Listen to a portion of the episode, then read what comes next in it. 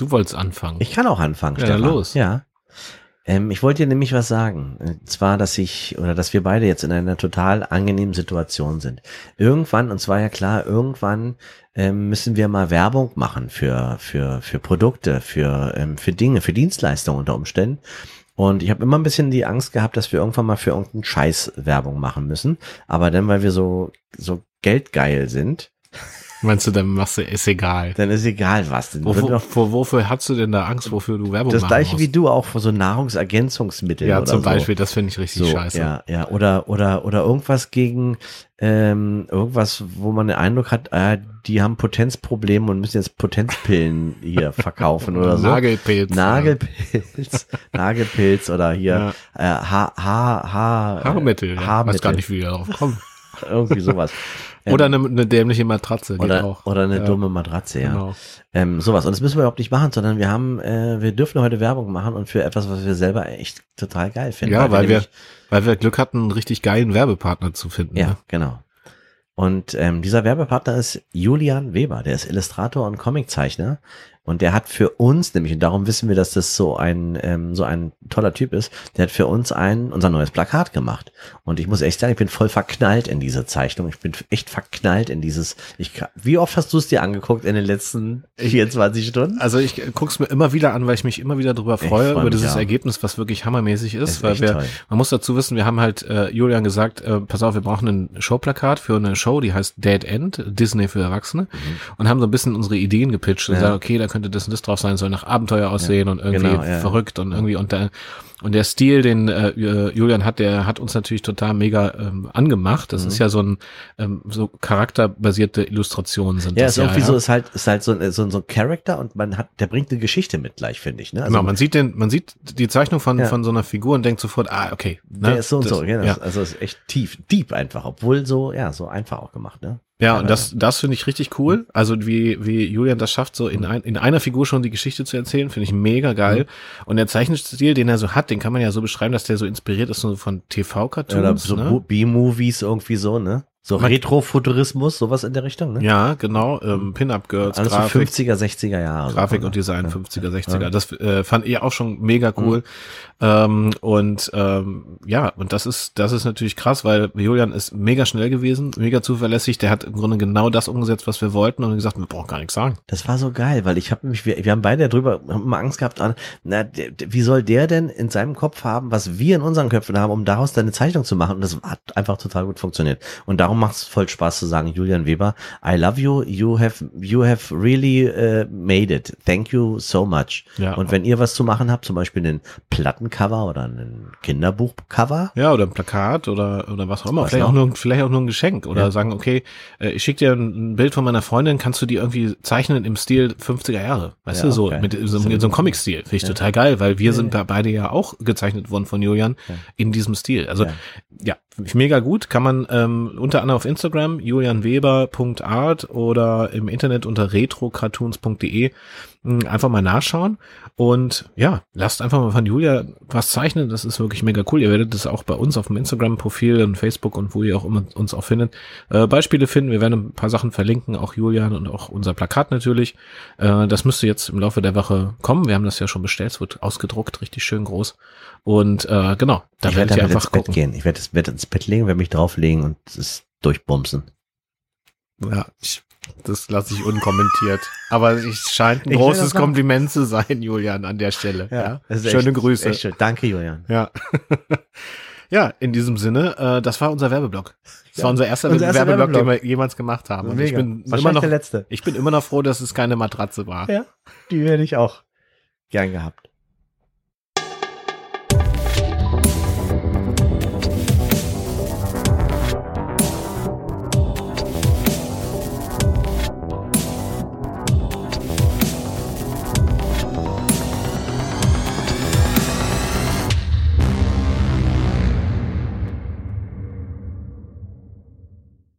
Spontane Verbrechen, herzlich willkommen bei Deutschlands erfolgreichsten Untrue Crime Podcast.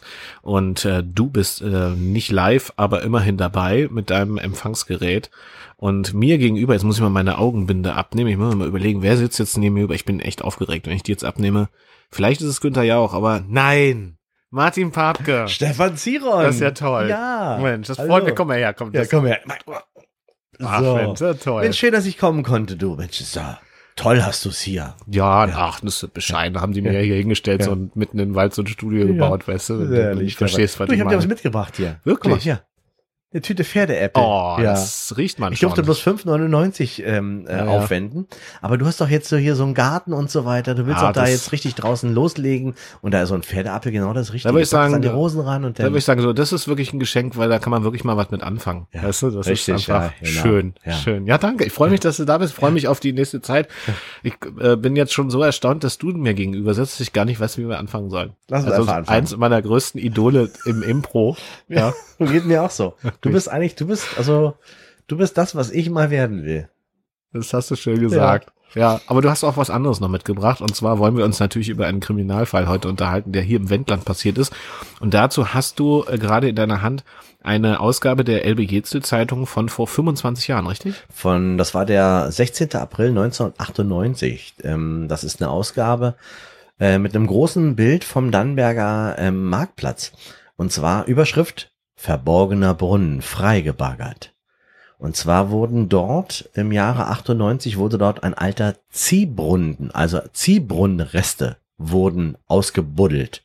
Ähm, das ist übrigens jetzt genau der Platz, wo jetzt ähm, dieser, Der dieser Penis steht. Nee, nicht der Penis. Der Penis ist ja der Waldemar äh, der Turm, ja. Stimmt, Genau. da wo das Puppentheater hinten ist. Genau, da ist das, das ist der Penis. Und dann, aber wenn du jetzt ähm, auf dem Marktplatz stehst, dann hast du da so zwei große äh, Sch- Steinscheiben, die so aufrecht sind Mhm. und in der Mitte plätschert Wasser. Das ist der neue Brunnen, der aus diesem äh, 1998 ähm, freigelegten Ziehbrunnen Mhm. ähm, entstanden ist. Und ich erinnere mich, weil oben ähm, an dem Haus, was direkt an diesem neuen Brunnen Mhm. ist, da ist unten ein Bäcker drin und wenn man hochgeht, zwei Etagen, so dann kann man so drauf gucken. Drei Und- Etagen höher, da ist der, da Genau. ist äh, Yoga. Ja. Da kann man rausgucken. Und wenn man so rüber guckt über diesen Markt, dann sieht man genau, deswegen habe ich gesagt Penis, ähm, der Waldemar-Turm, der passt genau zwischen diese beiden Schenkel des Brunnens, der sprudelt. Ja, Das Bild lasse ich mal in euren Köpfen. ja. Das ist die neue Variante dieses Brunnens und dieser Brunnen wurde aber vor 25 Jahren schon mal ausgebuddelt. Ne? Mhm, genau. 25 Jahre ist das? Naja, so um und bei. 89 war das, ne? Äh, 89, ja. Das ist schon ein bisschen länger her. 98, 98. Ach, ich dachte 89. Nee, 98. 98, Ja. naja, dann habe ich mir hier was Falsches notiert.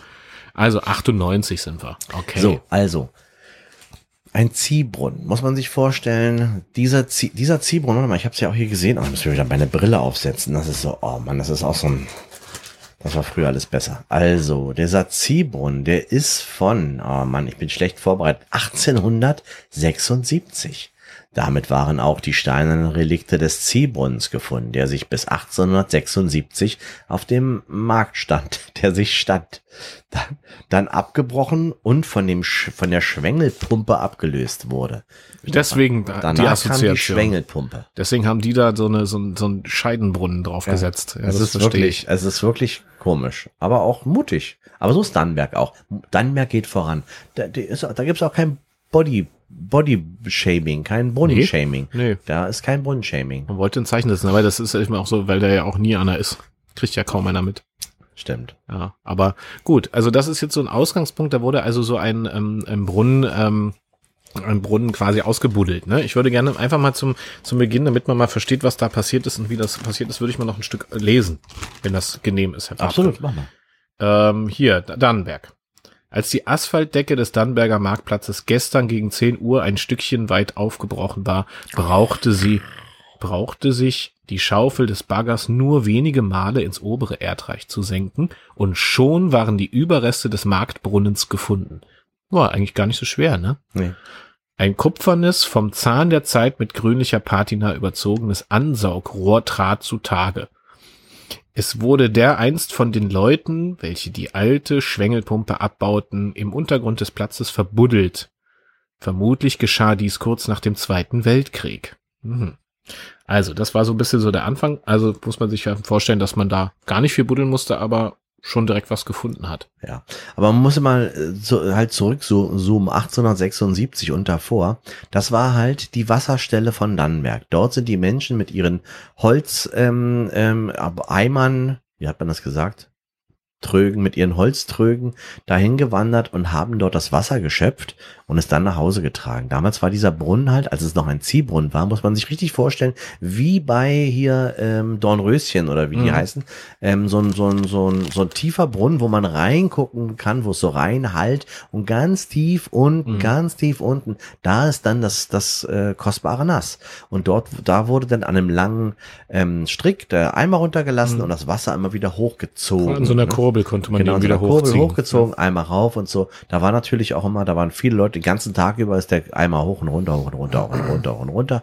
Und irgendwann, ähm, ja, irgendwann war das dann nicht mehr nötig. 1876 hat man dann umge ist man umgeswitcht auf eine Schwengelpumpe. Schwengelpumpe heißt so eine, wo man so wie im Garten hat oder wie manchmal auch in Berlin gibt's ja auch an manchen äh, äh, Ja. Straßen kannst du dein Auto noch sauber machen mit so Ja, einer ne? Schwengelpumpe. Gab's früher oft, genau, ne? gab's, ja, ja, genau. Hatzfeldallee in Berlin gibt's, gibt's das immer noch. Ein Tegel.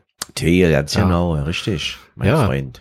Pass auf, jetzt kommt's ja. Das ist ja jetzt erstmal noch nichts Besonderes. Man gräbt ja immer mal irgendwas Mhm. aus. Aber Genau. bei diesem Freibuddeln dieses äh, Brunnens hat man dann, als man tiefer gegraben hat, nicht nur diesen Brunnen gefunden, sondern auch ein Skelett. Das Skelett.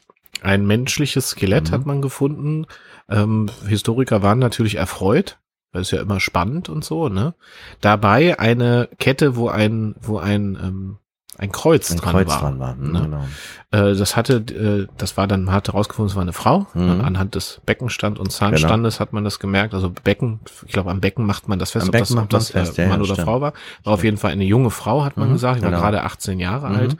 Und ähm, hatte diese Kette um den Hals äh, Mhm. drumherum getragen und anhand des Zahnstandes hat man gesehen, dass es keine reiche Frau war. Mhm. Also das konnte man ja nachweisen, dass damals also quasi äh, die Zähne oft das Problem waren, wenn man kein Geld hatte. Ganz genau, ja. Mhm. Ja. Also von der Ernährung her einfach, ne? Genau, konnte man da nachweisen. Und äh, kannst du das mit der Brille mal lassen? Ja. Das nervt mich. Entschuldige bitte. Danke. Sonst muss ich dich hier, muss ich dir mal meinen Brunnen zeigen. So, und ähm, ja. Also, man hat also diese, diese Frau gefunden und äh, man datierte dann also diesen Tod. Die lag jetzt also nicht nur bis 1876 da, sondern die war noch, noch viel älter. Also die Mhm. war richtig dolle alt und zwar aus dem Jahre 1660 ungefähr hat Genau. man die datiert anhand dieser ganzen Rückstände und Mhm. alles sowas. Ähm, das heißt, die lag da, die da, lag da schon richtig lange. Richtig lange. Ja, muss man sich vorstellen, bis, bis 1998 hat man, ja, hat man dieses Skelett da gelassen und es war so konserviert in der Erde. Mhm, War wie so eine so eine kleine so eine kleine äh, wie so ein kleines Vakuum in dir in diesem in diesem Erdreich, was das irgendwie dazu geführt hat, dass die halt ähm, total gut erhalten war. Man hat richtig man hat richtig jeden einzelnen Knochen und so weiter konnte man ähm, äh, dort bergen. Genau, sie hatte keine erkennbaren Verletzungen, also keine Nee. Knochenbrüche oder irgendwas. Das heißt, scheinbar wird sie da nicht einfach runtergestürzt sein, Mhm. man weiß es nicht. Also, wenn man sonst in diesen Brunnen reingestürzt wäre, wäre wahrscheinlich sofort tot Die waren gewesen. ja unheimlich tief diese Brunnen. Mhm. Genau. Und jetzt kommen wir mal den Schwenk, warum erzählen wir das jetzt eigentlich? Wir wollen ja nicht nur diesen historischen Fall erzählen. Im Jahre 1998 ähm, hat Kommissar Överpetters ähm, die Meldung gekriegt, dass ein 18-jähriges Mädchen verschwunden ist Ja. ähm, was hier äh, im Landkreis bei der Kirche gearbeitet hatte Mhm. damals ähm, als Freiwillige. Und die wurde schon seit zwei Wochen vermisst damals zu der Zeit, Mhm. 1998. Und Überpetters hatte das auf dem Schirm, die Fahndung war draußen und man hatte quasi dieses Mädchen gesucht. Was diese beiden Fälle quasi miteinander zu tun haben, werden wir im Laufe dieser Folge noch erklären. Mhm. Ähm, kommen wir nochmal zurück zu dem, warum da unten eine Frau gefunden worden konnte. Man machte sich natürlich dann auf den Weg und recherchierte. Äh, was war eigentlich zu der Zeit los in Dannenberg 1660 und, und wie waren die Leute drauf? Man muss ja wissen, ähm, das war ja quasi ausgehendes Mittelalter. Richtig. 1660, das heißt, wir wissen, da gab es natürlich Kirche, Kirche, Kirche, dann gab es den Adel und gab es den Bauernstand, also die Abendleute. Ähm, Bauern gab es viele zu der Zeit äh, in dem Bereich, aber vor allen Dingen auch die Macht der Kirche war in Dannenberg auch ganz stark. Man Wie- erinnert wie sich, überall natürlich. es gibt ja die berühmte Kirche am Markt auch Mhm. schräg gegenüber, war ja nicht weit weg.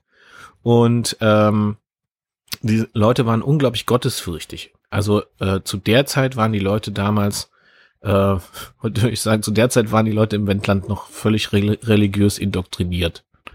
Ist wahrscheinlich heute eher nicht mehr so. Heute ist es nicht mehr so. Ne? Ähm, das heißt, man glaubte natürlich der Predigt und dem Wort Gottes und das, was eben gepredigt wurde. Und es wurde viel gepredigt in, in Dannenberg.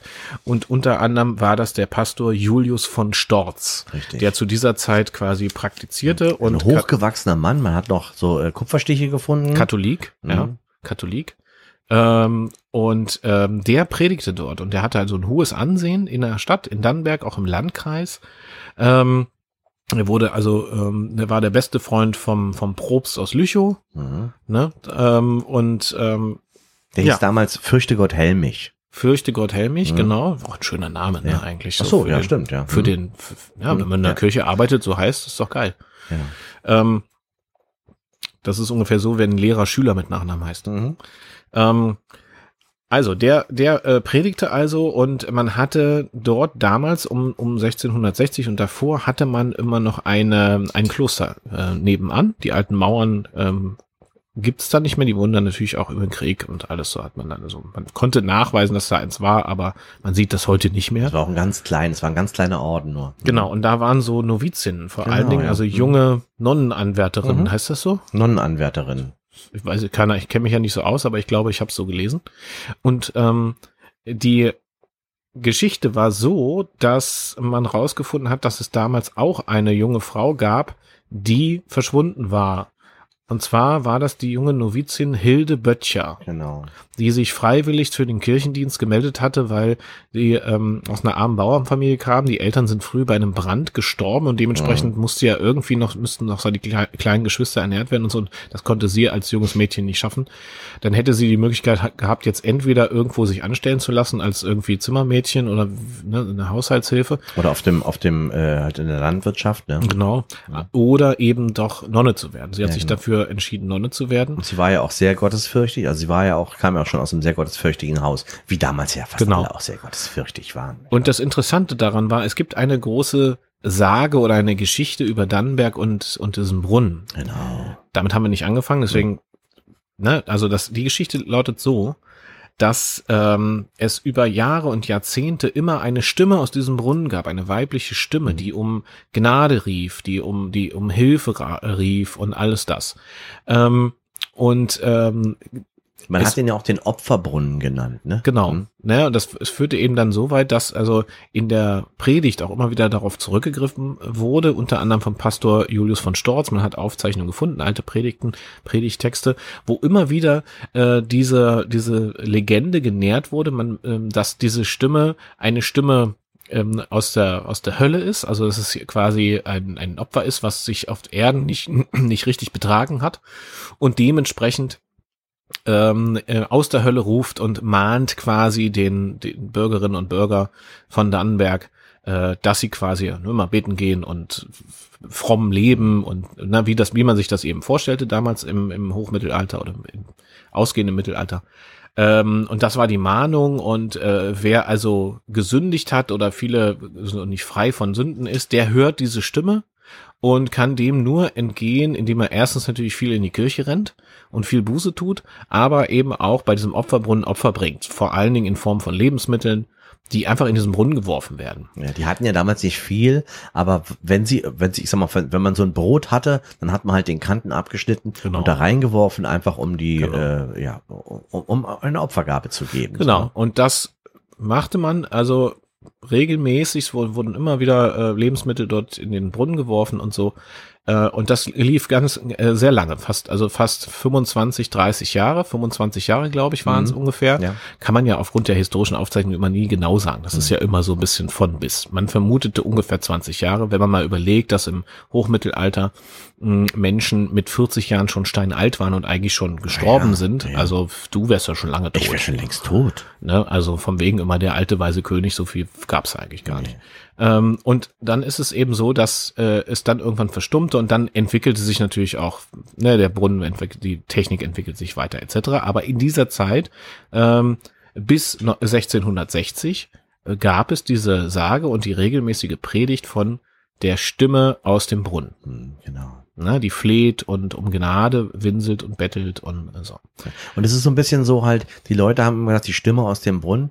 Und es war natürlich, wenn man vor so einem Brunnen steht, und nicht direkt vom Brunnen steht, dann ist das so etwas, man kann es gar nicht so genau orten auch, weil es kann von oben kommen auch. Genau. Es war so eine Stimme, die war so, wie so, so, so ätherisch, die war irgendwie so um den Marktplatz herum und darum hat jetzt niemand gesagt, äh, wir müssen mal den Mund runtersteigen bis zum, bis zum Teufel, um äh, zu gucken, wo die Stimme herkommt, sondern das war einfach so um den, es war wie ein magischer Ort, kann man Mhm. sagen. Ne? Ja. Und es wurde ja in der Predigt auch gleich ähm, darauf hingewiesen, dass man nicht mit dieser Stimme reden soll. Mhm, genau. Also man kann die das Opfer geben, aber man darf auf gar keinen Fall quasi in ein Zwiegespräch gehen Mhm. mit dieser Stimme, ähm, weil es sich sonst in diese Dunkelheit zieht. Genau, und, die und, Seele wird ne? quasi wie reingesaugt in diesen Sog, der Genau. in, in den Brunnen. Weil es quasi der Teufel ist, der da mit dir spricht und Genau. äh, der zieht dich auf deine Seite. Und wenn du dich einmal auf den Zettel hat sozusagen, dann, ähm, dann bist Genau. du verloren. Das war so immer sie, was der von, von Storz immer ähm, Genau. gepredigt hat. Und das hat er natürlich in einer Vehemenz und in einer, einer Dominanz quasi aufgrund seiner seiner seiner Machtrolle, die er ja als Klerus hatte im Mittelalter, ähm, konnte er die Leute so quasi einschüchtern. Heute würde man sagen einschüchtern und so indoktrinieren, dass sie diese Geschichte natürlich aufgrund ihrer Gläubigkeit geglaubt haben und auch gar keine Widerworte irgendwie gewagt hätten. Mhm. Ja, weil natürlich auch jeder so seine Sünde hatten, ja, hatte und ne, also im schlimmsten Fall warst du im Mittelalter als Frau ja sowieso fo- sofort eine Hexe. Also das waren schon auch schwierige Zeiten und die Leute hatten quasi nur ihren Glauben als Motivation, kann man ja fast sagen, ne, für gegen ihr hartes Leben teilweise. Ähm, also diese Story wurde quasi aufrechterhalten da, dadurch durch die Machtposition der Kirche. Also es ist natürlich schon auch krass, wenn man sich das mal überlegt. So, ne? Man hat also quasi dieses ganze Gebilde von Kirche und Gott und Jesus und alles hinter sich, Aber so damit, war das Leben. damit alles zu rechtfertigen. Ja. Ja, also wenn Scheiße läuft, war es Gottes Wille. Wenn es gut läuft, war auch Gottes Wille. Es ist immer Gottes Wille. Das war also quasi die Ausrede für alles. Und hat auch, hat auch lange gut funktioniert. Ja. Ne? Haben wir auch gutes Geld mit verdient. Also der Julius von Storz, der war ja auch echt ein angesehener, auch ein sehr reicher Pastor, muss man Ja, einfach der sagen. hatte so eine ganz, auch so eine, so eine ganz ähm, ähm, besondere Kutsche ist der ja auch gefahren mit äh, zweispännig, äh, so eine ganz geschnitzte Kutsche. Also der hat sich auch so ein bisschen auch wie so ein, wirklich wie so ein kleiner Herrscher auch gefühlt, glaube ich. Und der ist ja immer in seinem Ornat gefahren. Der war, Ja. der war, den hat man ja nie mal so in, in privater Kleidung gesehen. Der sah immer in, mit diesen Scherben rum Genau. und immer den hohen Bischofshut auf. Genau, und er war auch so ein, er hatte ein ganz hartes, langes, dünnes Gesicht. Ganz lang, ja. Ähm, und sah auf jeden Fall nicht freundlich aus. Er Nee. war schon sehr, sehr hart und Ja, so. Ne? Und ähm, ähm, der wurde dann, nachdem das Schreien im, im Marktbrunnen aufgehört hatte, wurde der dann Bischof in Dahlenburg. Mhm. War ja damals Bistum, Bistum Dahlenburg. Äh, das ging ja dann zur Gehörde da, äh, ne, das großes Bistum war, das war, stand immer in Konkurrenz zu Lüneburg, ne? So, also da bekämpfte man sich ja. Und ähm, da wurde er also quasi abgezogen und, und das war zeitgleich mit dem, wo das Schreien aufhörte Mhm. auch. Und das haben die Leute eigentlich nicht in Frage gestellt. Also die haben das nicht in Verbindung gebracht, dass das was miteinander zusammen, dass das zusammenhängen kommt. Jetzt kommen wir mal zu dem Punkt, wo hängt das denn zusammen, Martin? Aber mh, ich muss noch mal ganz kurz, ich glaube, du sagst ja, dass die Leute diesen Schrei nicht mehr gehört haben, aber ähm, da gibt's ja auch noch Aufzeichnungen, wo die Leute sagen, dass es eigentlich nie so richtig aufgehört hat. Ne, Also noch ziemlich lange. Und ich glaube, das liegt auch ein bisschen daran, ähm, kennst du das? Ähm, also ich, wir haben einen Hund gehabt, ja, der hieß, der hieß, ähm, Gott, wie hieß der noch? Barry, Barry hieß der. Und unser Hund Barry. Und der lag immer über unserer Küchentür oben auf so einer Treppe. Und ähm, immer wenn wir aus der Küchentür rausgegangen sind, ist der Hund die Treppe runtergegangen und hat uns begrüßt und so, ne? Und als Barry irgendwann mal starb, habe ich noch ganz oft, wenn ich aus der Küchentür rausgegangen bin, immer noch gehört, dass der Mhm. Hund aufgestanden ist und die Treppe runtergegangen Mhm. ist. Und nicht, weil der da runtergegangen Mhm. ist, aber man hat natürlich, also sagen wir so, als ich, da war ich Kind, ne, da habe ich gedacht, das ist irgendwie unheimlich oder so. Aber das war einfach nur, weil mein Hirn ähm, das so verbunden hat, Tür aufmachen, Hund geht runter, dass ich das immer noch sehr lange damit Mhm. verbunden habe. Und ich glaube, das war mit dem Brunnen genauso. Die Leute gehen zum Brunnen und, und hören das immer noch, einfach weil sie es gewohnt sind. Du gehst zum Brunnen und hörst immer diese merkwürdigen Rufe und so. Und darum glaube ich, dass es, ähm, ne, also Er ist so ein bisschen wie so ein Aberglaube, der dann weiter sich genau, erhält. Ne? Genau, genau. Mhm. Weil es gibt dann so eine Legendenbildung einfach Mhm. auch, diese Geschichte. Ja. Ne? Also ich meine, von Geschichten hatte die Kirche einfach eine Menge zu bieten. Mhm. Ne? Und das Ja. war eine war eine gute Geschichte, um Angst zu schüren. Ja, Ja, auf jeden Fall. Und ähm, Die hat funktioniert. aber warum wurde diese Geschichte erzählt? Jetzt kommen wir mal zum Kern der Sache. Mhm. Ihr ahnt es ja wahrscheinlich schon, wenn ihr diese Geschichte hört. Dieser Pastor Julius von Storz hatte natürlich was damit zu tun mit dieser jungen Frauenstimme. Und wir haben am Anfang nicht umsonst erzählt, dass man eine Leiche gefunden, also ein Skelett gefunden hat 1998 von einer jungen Frau.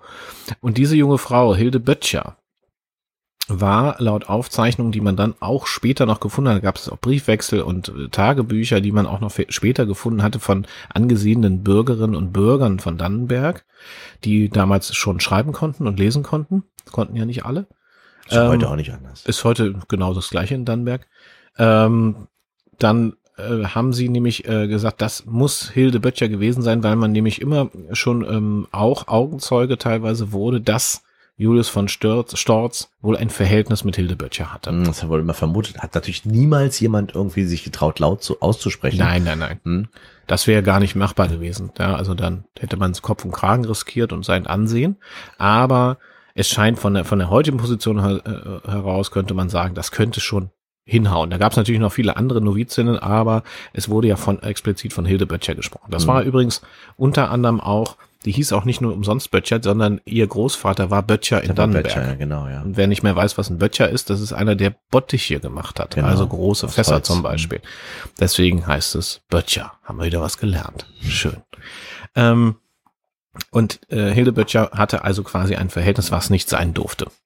Eine junge Nonne hatte das Verhältnis mit dem Pastor. Ja, es ist ja auch eine, eine Ungleich, also Ungewicht in der, in der, ähm, in der Hierarchie quasi zwischen den beiden. Ich weiß nicht, wie weit da wirklich eine Liebe vorhanden war oder ob es nicht einfach nur ein, ähm, ein Verhältnis war, was halt entstanden ist dadurch, dass der, ähm, dass der von Storz ähm, ja die höhere Machtposition hatte. Ja, man hat äh, natürlich auch aufgrund der äh, Skelettuntersuchung festgestellt, dass Beck, das Becken war etwas verändert. Mhm. und auch äh, diverse Knochen drumherum ähm, hatten sich auch schon verändert, denn man konnte nachweisen quasi anhand des Skelettes und, und welche Tests man dann auch immer macht, ja, davon habe ich jetzt noch wirklich keine Ahnung. Auf jeden Fall hat man nachgewiesen, dass Hilde Böttcher schwanger gewesen Genau. sein muss. Genau. Das heißt, diese Frau wird in unten in diesem äh, Brunnen quasi 20 Jahre ihres Lebens verbracht haben, gerufen, raus, schwanger und ähm, die war nicht 20 Jahre schwanger, das will ich damit nicht sagen. Aber äh, sie äh, schien ein Kind entbunden zu haben. Genau. Das Kinderskelett hat man allerdings nicht, Nicht gefunden. gefunden, nein. Warum nicht? Jetzt kommt's, Martin. Ich weiß nicht, ob du den Absatz gelesen hast. Natürlich habe ich Die Geschichte geht ja noch ja, weiter. Es ja. ist eine verdammt spannende Ja, Geschichte. Wir hatten ja so einen Ziehbrunnen. Genau. Das heißt also, es geht runter, es geht aber auch wieder hoch. Richtig. Und Hilde Böttcher hat, so konnte man das rekonstruieren, hat das Kind geboren, hat die Nabelschnur durchtrennt und hat dieses frisch geborene Kind in den, In den- Eimer in den Eimer reingelegt ge- und hoch, hochziehen lassen. Das Mhm. heißt, irgendwann ging jemand an den Brunnen, das Wollte Wasser holen? genau, wollte Wasser und das war Alwin Feuerhake, Genau. ja, der örtliche Schmied, ähm, und zog ein, einen kleinen Jungen hoch. Ja. Ja. Also so die gedacht- Legende. Ja. Das ist ja auch immer so ein Das Ding, ist- das ist ja. ja, Ja, genau. genau. nachweisen kann man das ja, Ja. alles nicht, aber Und so war die Geschichte. Genau. Und der Feuerhake, der war ja, der war ja, ähm, was es damals selten gab, der war ja mit einer Frau zusammen, aber nicht verheiratet. Und zwar mit einer, äh, mit einer Frau aus, ähm, aus den Niederlande und zwar Frederike van de Füßen war der war der mit der war der äh, quasi in, hat er in wilder Ehe gelebt und Frederike van de Füßen ähm, äh, die war nicht ähm, die, die war nicht die konnte kein Kind bekommen also, oder man weiß nicht wie Oder aber die, er vielleicht die nicht. beiden haben es halt immer versucht und haben es nie geschafft haben viel gebetet auch an den Brunnen gebetet und haben waren total gottesfürchtig das Ja. war so einer das war ein ganz fleißiger ganz kräftiger Typ aber wenn man Ja. dem in, in, auf der Straße entgegenkam hat er eher mal den Kopf runter äh, ge- gemacht und also hat dann auf Plattdeutsch irgendwie so go go Mhm. der go der oder so gesagt und so aber und der geht jetzt also irgendwann in einer in einer Nacht geht der um Wasser zu holen weil Fran Friederike van de Füßen ähm, wahrscheinlich Durst hat oder Tee kochen wollte oder so Ja. und geht da runter und zieht hoch einen, und zieht einen Jungen hoch, zu, zieht einen kleinen Knaben hoch. Ja. Ja, und der Pastor Julius von Storz, der ja seine Geschichte aufrechterhalten wollte, weil er ja von sich ablenken Mhm. musste, ne, der hat ja quasi alle dahin gedrängt, dass das alles nicht wahr ist und Mhm. das da unten, ne, die ganze Geschichte, die wir erzählt haben, der konnte natürlich dann stolz verkünden vor der gesamten Gemeinde, dass wenn man nur noch, wenn man nur kräftig glaubt und betet Mhm. und gottesfürchtig lebt, so wie äh, Alvin Feuerhake und seine Frau, dann wird Gott dich belohnen. Und er hat das quasi gefeiert. Er hat auch den Jungen getauft, ne, hat den Jungen auf den Namen Floto getauft. Mhm. Ähm, und äh, dieser äh, Floto wurde dann, äh, also quasi war dann nochmal die Bestätigung der Theorie der Kirche. Also das heißt, es wurde eigentlich alles nur noch mehr manifestiert, ja, Mhm. zu Ungunsten von Hilde Böttcher, weil die konnte da um ihr Leben schreien, nämlich 20 Jahre lang und wurde nicht aus diesem Brunnen geholt. Ja. Ja, also unter welchen Umständen sie in den Brunnen gegangen ist oder, ge oder gebr- verbracht wurde, das weiß man ja auch nicht so ganz genau. Weil meine Vermutung ist nämlich eigentlich, Stefan, dass sie selber so, so durchdrungen war von diesem Gefühl, eine Sünde begangen zu haben, mit dem Pastor vor Gott quasi ein Kind gezeugt zu haben, dass sie selber den Weg in die Hölle eigentlich gesucht hat, mit, mit, hat sich an dem, an dem Seil runtergeseilt, in der Vermutung, unten in der Hölle zu landen, um dort quasi sich dem, dem Teufel zu übergeben. Ähm, und äh, hat dann unten festgestellt, dass sie einfach bloß in einem modrigen Wasser ist äh, und dass da Wa- Wasser zuläuft und so. Und dort hat sie ein, einfach angefangen, äh, weiter zu leben, bis sie ihr Kind gebar und das dann ähm, und das dann aber zumindest aber retten wollte und es da reingegeben hat und dann halt einfach da irgendwann wahrscheinlich verhungert ist und einfach verkümmert und als als äh, unter einem falschen Glauben ähm, ihr Leben Naja, verwirkt 20 Jahre. Also ich meine, Ja. die wurde zwar irgendwie ist auf eine Art versorgt mit Lebensmitteln, weil die ja reingeschmissen Ja, wurde, ja, wie muss die da unten gehaust haben? Also Ja. ich meine, das war, da muss man sich mal vorstellen, haben die Leute Wasser rausgeholt. Ja. Und ich meine, die muss ja irgendwo hingemacht haben. Ja, das wird ja alles, Und so. das, aber da, ich glaube, das wird, das wird alles irgendwie, wir waren nie in dem Brunnen und wir wissen nicht, wie es ist, aber es, was ich, worauf ich nochmal zu, äh, zurückkommen wollte, das war ja auch nochmal so, ähm, Floto van de Füßen, also jetzt der, der, der, Ja. der, der, der, der, ge- der gefunden, der, der, das Findling sozusagen, der war ja nun zwar ge getauft worden, aber einige im, äh, in Dannenberg, einige im Dorf haben natürlich gesagt, der kommt aus der Hölle, der kam ja aus Mhm. diesem Brunnen und keiner wusste, wer, wie, wer hat den gezeugt? Hat den vielleicht der Teufel selber mit seinem äh, Feuerpenis gezeugt oder so? Das wisst, und da gab es ja äh, diese Sabine Mannweib und die war diejenige, die sich immer versucht, die immer versucht hat, ähm, diesen äh, diesen Floto zu, zu diskreditieren und so, hat immer, hat immer gegen ihn gesprochen, so eine ganz, ganz böse, doppelzüngige Ja, das Frau. war ja auch so eine, die quasi unterstellt hat, also die diese Geschichte schon geahnt und, und, und durchschaut hat. Mhm. Das war eh schon so eine, so eine Aussätzige im Ort quasi. Und ähm, das Problem war, diese Aussagen wurden ihr ja dann später auch zum Verhängnis. Ne? Die hat man ja nachher wirklich auf dem Marktplatz von Dannenberg als Hexe verbrannt, Das Jahre später. ja, Ne? Genau, richtig, ja. Ähm, also das war schon so ganz typisch, ne? Mhm. Also das passte einfach auch in die Zeit, die, also die, aber die war immer eine mahnende Stimme, die gesagt hat, das kann alles nicht sein. Mhm. Und ähm, trotzdem hat sie sich nicht an den, an den Brunnen getraut. Hätte Ja, ja auch helfen können, aber das hat sie nicht, hat sie nicht gemacht. Ja. Naja, und dieser Brunnen ist ja dann irgendwann dann halt einfach, ähm, als es diese starken Regenfälle gab, Ja. äh, ist der dann einfach zusammengesackt und ähm, Genau, der war einfach dicht dann. Ne? Genau, den hat man dann auch irgendwann wieder auf, aufgetan und so weiter, bis dann irgendwann viele, viele, viele, viele, also auch hunderte von Jahren später, dann ähm, äh, ja auf dem Dannenberger Marktplatz am 16. April 1998 ähm, dieser quasi dieses Geheimnis wieder gelüftet wurde. Ja, und wo sind jetzt die Parallelen zu dem, zu dem Verbrechen 1998, was Kommissar Överpetters bearbeiten Mhm. musste? Ich habe ja gesagt, er hatte eine Vermisstenanzeige auf dem Tisch liegen, 1998 von einer jungen Frau. Maria Buchheim war das. Mhm. Maria Buchheim war auch gerade 18 Jahre alt und ähm, kam aus Brese an der Marsch. In der Marsch heißt es, glaube ich. Schöner ne? Ort Brese in der Marsch, ne? in der Marsch. Schöner Ort. Und da kam sie her und da tauchte sie aber nicht äh, zu Hause nicht mehr auf äh, nach einem Ausflug Richtung Lüneburg. Sie wurde das letzte Mal gesehen in der in der auf der Höhe ähm, na nicht wollte ich gerade Meud- Meudelfitz sagen, sondern hier ähm, äh, auch nicht, Metzing. Metzing, bei Metzing war Nicht es, genau. Mützing, nicht Moldewitz, Ja, ja. sondern Metzing. Ja, das ja. ist also quasi die Es gibt Bundesstraße. viele wohlklingende Dorfnamen einfach. Mitz, Mützing, Metzing, Genau. Karmitz, Karwitz. Und sie ist mit einem mit einem Bus gefahren und da war sie das letzte Mal gesehen worden, wie sie in ein, in ein Auto stieg und dann auch nicht mehr gesehen ward. Mhm. Ähm, Över Petterser ermittelte also quasi äh, in alle Richtungen und äh, schickte seine Kollegen los, auch Streife zu fahren. Er ist selber mit dem Fahrrad auch Streife gefahren. Er ist auch viel mit seinem Hund äh, Ulf ähm, äh, gelaufen, weil ihn das nicht losgelassen hat. Ein junges Mädchen, was, ähm, was quasi verschwunden war. Und er lief auch mit seinem Hund immer wieder durch verschiedenste Orte. Also er nutzte das und sagte, ich gehe mal zu Fuß und lass mal meinen Instinkt mal mal kommen und und spüren, ja. Und ähm, er lief auch äh, 1998 zu der Zeit durch Dannenberg. Da ist ja die Polizeistation Wendland auch unter Genau. anderem gewesen. Da ist Mhm. auch noch ein Standort gewesen. Ist heute die Polizei am Markt drin. Ja. Grüße an die Kollegen und Kolleginnen an der Stelle. Und ähm, er lief also diese lange Straße darunter. Ich glaube, die heißt sogar lange Straße. Das ist ne? die lange Straße. Genau. Ähm, vom Marktplatz Richtung ähm, die andere Richtung Runter. runter, Gen, ich West, mal. gen Westen. Ja, genau. Und äh, hörte und Ulf blieb an einem Haus, an so einem Fachwerkhaus stehen. Mhm. Und wenn der, wenn der Hund, da muss man wirklich sagen, der Hund und der Mann, die waren ja wirklich verschweißt auch, ne? Und wenn der Hund irgendwie, also ich glaube, der hat den Hund so, so krass gelesen, dieser, dieser Kommissar, ähm, also wenn der sich, wenn der Hund irgendeine, äh, ein Zeichen gegeben hat, dann hat Över Petters das auf alle Fälle ähm, registriert.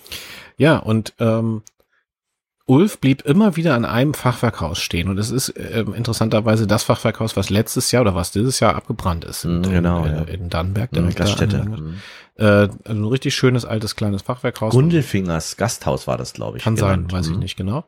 Ähm, und blieb da immer wieder stehen und, und Überbett, es gab da erstmal nichts drauf und in, in den, in den Tagen danach ist er immer wieder auch nochmal die Straße lang gelaufen, weil Mhm. irgendwas muss ja da sein und hielt an. Und an einem Abend dann, es war ja, ähm, wann wurde die Brunnen, der Brunnen ausgebuddelt? 98, am 16. April. 16. April. Und Mhm. wir hatten hier das Datum 5. Mai. Fünfter war das genau. Und am 5. Mai hat äh, Över Petters das nicht losgelassen, nachdem er vielen Spuren und Hinweisen äh, nachgegangen war, dass Ulf immer wieder an diesem Haus äh, stand und stehen geblieben ist und so gefiebt hat. Und er hörte und sagte, Ulf, sei mal ruhig und hörte ein Schreien. Er hörte eine Stimme, ein Flehen, ein, ein Wimmern von einer jungen Frau. Mhm. Und er sagte, das kann ja nicht wahr sein, weil jetzt gerade eben das mit dem Brunnen Genau. auf dem Markt war, mit dieser Frau, die da eben vor hunderten Jahren irgendwie, und Mhm. der, der bi- dachte, er bildet sich das ein. Mhm. Er dachte, das kann ja nicht sein, jetzt nur weil ich das im Kopf habe. So wie du sagst, Genau, ne? ja, dass man mit diesem Hund, wo man denkt, so der ist doch immer die Treppe runtergelaufen und dann hört man den plötzlich. Ja, wenn du so, so, so quasi konsumiert bist von so einer Genau. Situation, ne? ja, ist einfach das Gehirn schon so ein bisschen so Mhm. verdreht. Genau. Ne? Und Hat die da, Antenne an, würde ich sagen. Weißt du, die Antenne an Ja, einfach ja. in so eine Richtung. Ne? ja, und dann hat er natürlich gesagt, okay, er hat Ulf abgemacht, dann gesagt, okay, such. So. Such. Und er blieb vor diesem Eingang stehen und er hat, Oliver Peters hat dann, der ja immer sonst sehr korrekt ermittelt hat, hat dann in dem Moment gesagt, ey, scheiß drauf jetzt, das ist jetzt ein Notfall. Er, Mhm. er zückte also quasi sein, sein Set, um seine, also um die, um das Schloss aufzumachen. Ne, da hat man ja so zwei so Dinger und dann zum rein. Ja, und einfach gesehen. Dietrich auch und so, ne? Genau. Grüße übrigens nochmal an Thomas Dietrich. Getränke Dietrich ist auch eine tolle Firma. Ähm, und äh, da hat er den, den, äh, die Tür aufgemacht und er merkte, dass äh, Wimmern und Jähen und was da auch kam, wurde lauter. Und er vernahm so einen modrigen, feuchten Geruch und er kam aus dem Keller und daher kamen auch die Rufe. Und er ging in den Keller, Ulf vorweg, Ja, das, sind schaltet, ja, das sind ja richtig tiefe, tiefe, tiefe, also so, so ähm, Feldsteintreppen, äh, die da runtergeführt haben. schweinekalt, ne? Richtig kalt. einfach. Feucht, auf kalt. einmal. Das ist so, als wenn du, als wenn du so unter Wasser gehst auf einmal. Das ist auf einmal merkst du wirklich die Kälte vom Kopf bis Ja. zu den Füßen und diesen Modergeruch. und tappte also äh, runter und das, das äh, Heulen und dieses Schluchzen wurde Immer lauter lauter, ja. Und er stand plötzlich vor einer großen alten Stahltür, Genau. die man so mit so einem großen so Rad, Rad zumachte, so, genau. mit mehreren Schlössern gesichert und so. Es war auch alles zu und Mhm. dort hinter vernahm er diese Stimme. Die muss unglaublich laut geschrieben, damit man die draußen hört. Mhm. Jedenfalls klopfte er und rief und, und von drinnen hörte man nur dieses Wiederklopfen. Mhm, also genau. war, war jemand sehr schwach.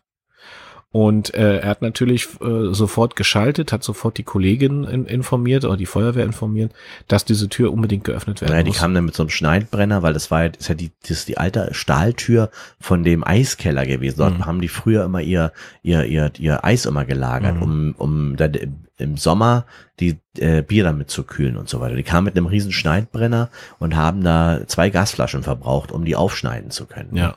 Und dann fiel die mit einem Mal so dann nach vorne runter. Und man entdeckte eine nackte Frau, dreckig, äh, unterernährt, blau, schwanger. Eine schwangere Frau, ähm, die nicht im guten, keinen guten Zustand war. Ganz Ähm, schwach. die natürlich sofort, also unterkühlt, alles, Ja. also wirklich ganz schlimm, ähm, wurde sofort ins Krankenhaus gebracht. Överpetters hatte gesagt, okay, die muss erstmal stabilisiert werden, die, die höre ich mir dann später an, was Und er hat aber auch gesagt, die Augen einer Kämpferin, das hat er gesagt. Ja. Die Augen einer Kämpferin. Und ähm, er öffnete diese Tür und er war erschrocken, was dahinter war. Es war wirklich nochmal eine kleinere Tür, so ein Durchgang. Das heißt, sie hatte es irgendwie geschafft, aus ihrem kleinen Kabuff, in dem sie eingesperrt war, Mhm. nach vorne in den Vorraum zu kommen, der ja auch sehr gut gesichert war und so. Das heißt, wenn man das nicht wusste, dann wäre da nie einer drauf gekommen. Und hinten war richtig eine Wohnung eingerichtet, ne? so richtig mit Toilette, Bett, ähm, alles Mögliche, sogar so Bücher auch so ein bisschen und, und da vor allen Dingen eine große alte Bibel, Mhm. die wir hier als Foto äh, auch vorliegen haben, Ja. wenn ihr auf unser Instagram-Profil geht, dann könnt Aber ihr nur so eine ganz karge, schlechte kleine Glühlampe an der, an der Decke, die da so vor sich hin bammelte. Also total ähm, dunkler Raum. Furchtbar. Und ähm, das war alles natürlich erschreckend. Am nächsten Morgen rief jemand äh, auf der Wache ganz aufgeregt an. Es war der Küster der Kirche. Der Genau. Küster der Kirche und er sagte, Sie müssen schnell kommen. Irgendjemand hat den Pfarrer an den Altar genagelt. Richtig. Ja, Ja. der Pfarrer war an den Altar genagelt. Also wirklich so wie Jesus ans Kreuz, äh, ähm, die Füße zusammen unten, links, rechts und er war oben, war die Kehle durchgeschnitten. Hm. Und ähm, ja, daneben ein Brief, in dem im Grunde erzählt wurde, dass dieser Pfarrer dafür zuständig war, dass er nämlich, wie hieß sie jetzt, äh, Maria Buchheim, Genau. Maria Buchheim erst entführt hatte. Die hatte nämlich so ein freiwilliges soziales Kirchenjahr gemacht Mhm. und dann eben unten in diesem Keller eingesperrt hatte und dann schon über ein Jahr lang da festgehalten und äh, ne, be bevor diese Vermisstenanzeige bei Överpetters landete, wurde die ja in anderen Landkreisen auch schon gesucht, Genau. Ja. bis die dann hier drauf kam, dass der, dass der, dass sie vielleicht hier ist. Ja, und dieser, dieser, dieser Pastor, der da festgena angenagelt wurde, der hieß äh, Johannes Behren und der hat, ähm, der hat die alten Aufzeichnungen gefunden von dem, ähm, von dem Van Storz. Und der hat quasi diese, diese, ähm, dieses Tagebuch von dem gefunden und das so studiert und hat sich so in diese alten Schriften versenkt und sich so in diese, in diese perfide Geschichte von diesem gemeinen ähm, äh, äh, Kirchen, Kirchenmann sich so versenkt, dass er das irgendwie, ich weiß nicht, wie, wie nachstellen wollte Nachahmer. oder so nachahmen wollte. Ja. Ne? Und nachdem jetzt diese, diese, ähm, diese Leiche gefunden wurde im Brunnen, hat er gedacht, das ist jetzt, jetzt, das ist wie für ein, ein Weckruf für Ja. ihn, für ihn gewesen quasi. Also total krank. Ja, die Leiche Aber- wurde gefunden und die Frau wurde die- ja dann auch gefunden. Genau, genau. Also das ist so irgendwie so, äh, ja, Und während, während Julius von Storz ähm, nach Dahlenburg abgehauen ist damals im Mittelalter, ist der aber nicht entkommen, sondern der, äh, er wurde an den Altar genagelt Mhm. und ihm wurde die Kehle durchgeschnitten. Und man muss man wirklich sagen, äh, Över Petters hat natürlich versucht zu, zu ermitteln und auch den Täter zu finden. Der Täter ist bis heute nicht gefunden Genau. worden, wer den Pfarrer an, an den, Alt, an den Altar der Kirche in Dannenberg genagelt man weiß es immer noch nicht. aber also es gab nur diesen Brief, Mhm. der auch erklärte eben, dass diese Geschichte passiert ist, Mhm. dass man, ich wusste es und der Pfarrer hat das und das gemacht und, Und die Zeiten war's. wiederholen sich, war die letzte, was war die, Genau. der letzte Wortlaut? Man konnte nachher auch nachweisen, dass also überall seine Fingerabdrücke und, ähm, und alles mögliche DNA war alles auch zu finden in Ja. dem, in diesem Kabuff unten unter dem Fachwerkhaus. Ja. Und später wurde Maria Buchheim dazu befragt und sie hat äh, genau das erzählt, also dass sie dort von ihm festgehalten wurde. Mhm. Und ähm, ja, sie war schwanger, sie hat dann auch ihr Kind bekommen, ähm, und zwar äh, den kleinen Konrad, Mhm. ne, der ist äh, munter und ähm, ja, der war wohl auf, Den äh, sie sei aber, den sie aber auch manchmal Floto nennt, ne? Und äh, genau, der hat den Spitznamen Floto von, von ihr auch bekommen. Und ähm, ja, damit ist sie quasi die moderne Version von Hilde Böttcher. Mhm.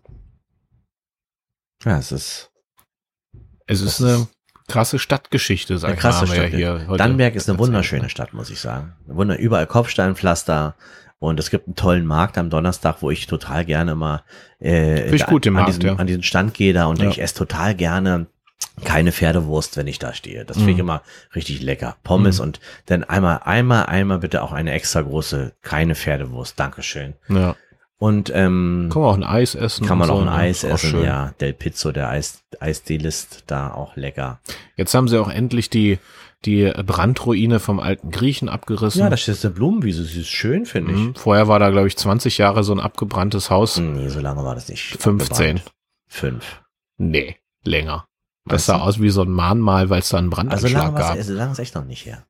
Naja. Naja. Auf jeden Fall wunderschön in Dannenberg. Wunderschön in Dannenberg. Kommt mal vorbei. Kommt Ja, mal also vorbei. ein historischer Fall heute gewesen. Fand ich Ja. ganz interessant. Vor allen Dingen immer wieder diese Parallelen, die dann doch irgendwie passieren. Mhm. Mm, Ja, wenn Leute dann doch irgendwie, deswegen ist ja auch immer so zwieschneidig. Man macht so einen Crime-Podcast und denkt, man erzählt davon. Und ich hoffe jedes Mal, hoffentlich macht das keiner nach, was wir hier erzählen. Also darum auch, wollen wir eigentlich heute auch nochmal sagen, bitte macht das nicht nach. Sowas. Ja, Nagelt niemanden an Altar. Nagelt jemanden gerne aber nicht an auf dem Altar. Altar, aber nicht, Nee. nicht so. Also ohne Kehle durch. Ohne Kehle durch. Ja. Ja, so, so ist es damals gewesen. Und ähm, ich bin froh, dass es, dass es Märtyrien vorbei sind, die armen beiden Frauen, aber sie haben Spuren in der Geschichte Dannenbergs hinterlassen, muss man sagen. Genauso ist es gewesen. Alles, was wir erzählen, ist zu 100 Prozent genauso gewesen, bis auf den Teil, den wir uns ausgedacht haben. Meine Damen und Herren, das war spontane Verbrechen für dieses Mal. Vielen Dank dann an alle, die zugehört haben. Danke nochmal an Julian Weber, einer der geilsten Illustratoren, die wir kennen. Der geilste Illustrator. So ist es. Ja, in diesem Sinne, passen Sie auf sich auf.